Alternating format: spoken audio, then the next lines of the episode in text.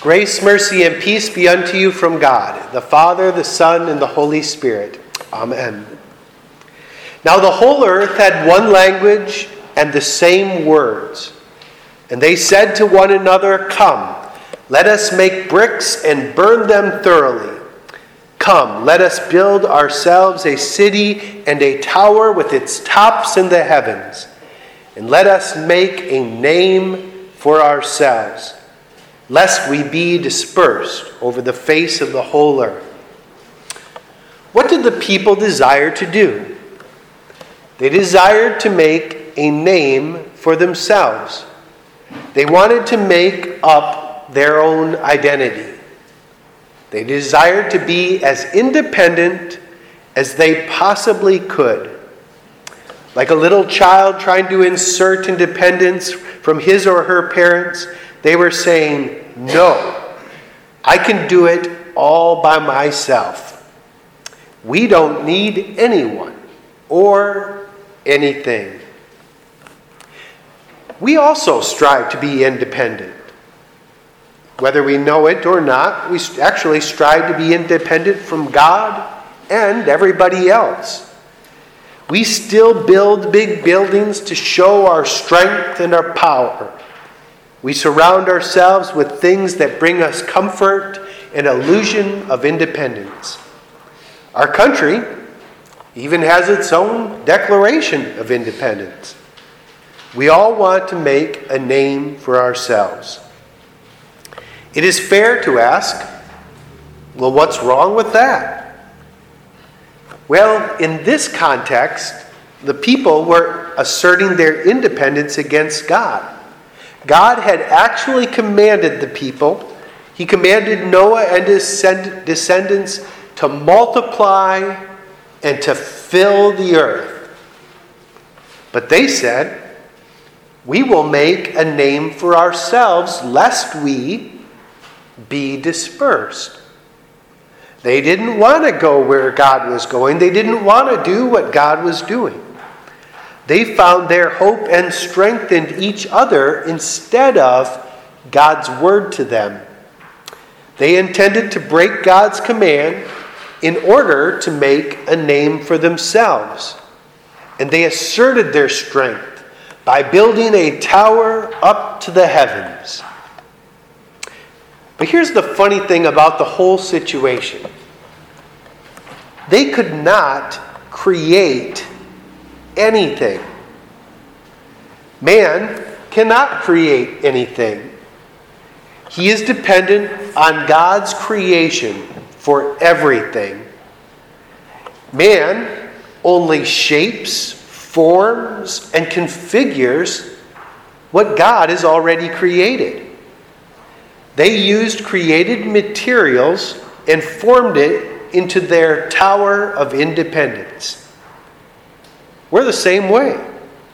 We, have, we use metals, fossil fuels, and who knows what to form into things that give us an illusion of independence. We even say, Look what I created. We configure created things into cell phones, homes, automobiles, even the internet, and just about anything that you can imagine. But only God creates something out of nothing. And as we noted before, we are dependent on Him for actually every single breath that we take. John notes at the beginning of his gospel that all things were made through Him. Who? The Word who was made flesh.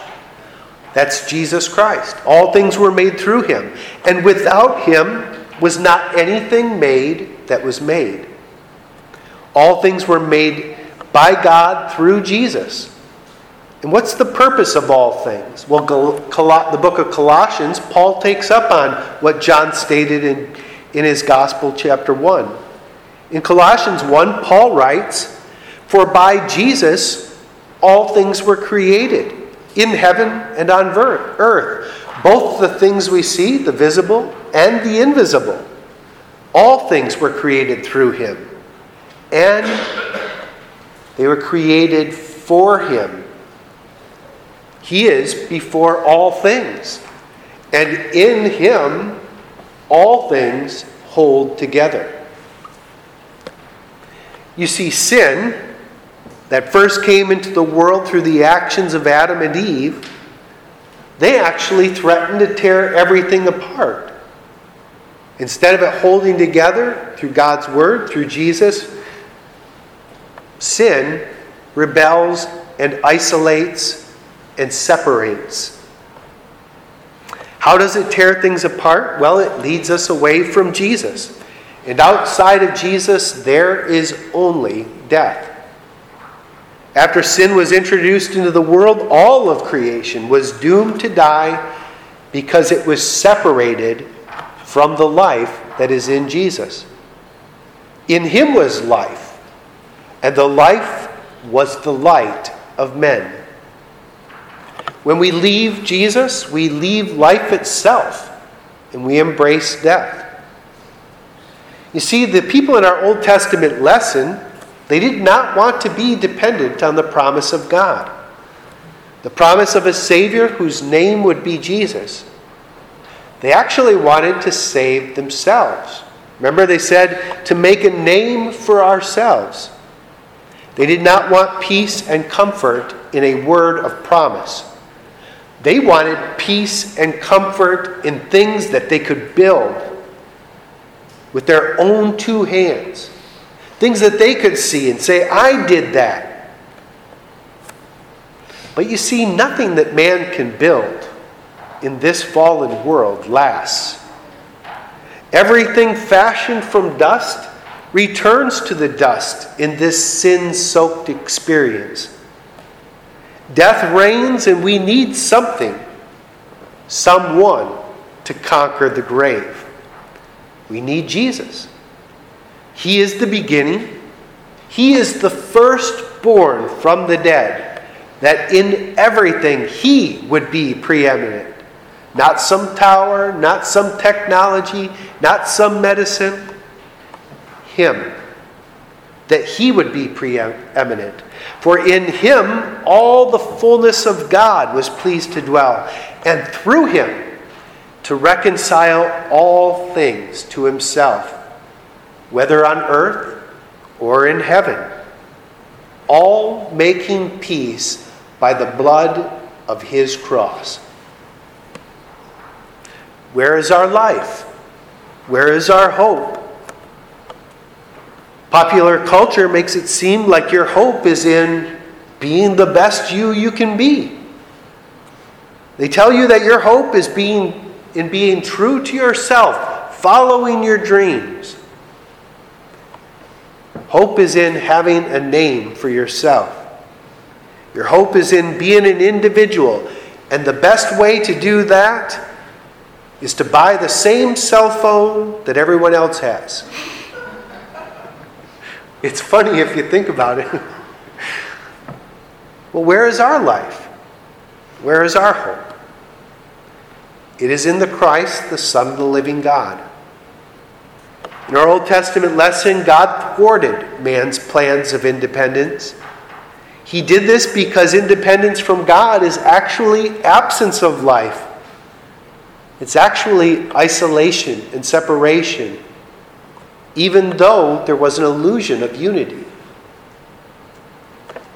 we read from Genesis And the Lord came down to see the city and the tower which the children of man had built. And the Lord said, Behold, they are one people, they have all one language. And this is only the beginning of what they will do. And nothing that they propose to do will now be impossible for them. Come, let us go down and there confuse their language, so that they may not understand one another's speech. So the Lord dispersed them from there over the face of all the earth, and they left off building the city. Therefore its name was called Babel, because the Lord confused the language of the earth. This is a strange thing to read. Why would God do such a mean thing? It's like a bully going up to a sandcastle and saying, Well, that looks nice, kicking it over. Well, God actually did this to save them. Their illusion of independence was threatening to take them away from the real, from where real life is found. The comfort that they provided for themselves threatened to take them away from the comfort that they can only know from through Jesus, their Savior. Remember, He is the life of men. These people needed a Savior, but their technology and their savvy, their know how, made them think that they had everything they needed. They could solve it. This was a lie. The truth is, we all tend to only recognize our need when things are hard. It's in the hard times that we repent and ask for forgiveness. It's in the hard times that we recognize that we need somebody greater than ourselves. It's in the hard times that we go in search of peace, the very peace that is made by the blood of Jesus' cross. And here's the beautiful thing God separated the people who, in pride, tried to make a name for themselves. And in our New Testament reading, he brings the people back together under a name not a name chosen by the people as some sort of childish show of independence. No, a name far greater than that. On the day of Pentecost, the Holy Spirit descended on the people. He descended upon them and brought them together. He descended upon them and brought, I just said that.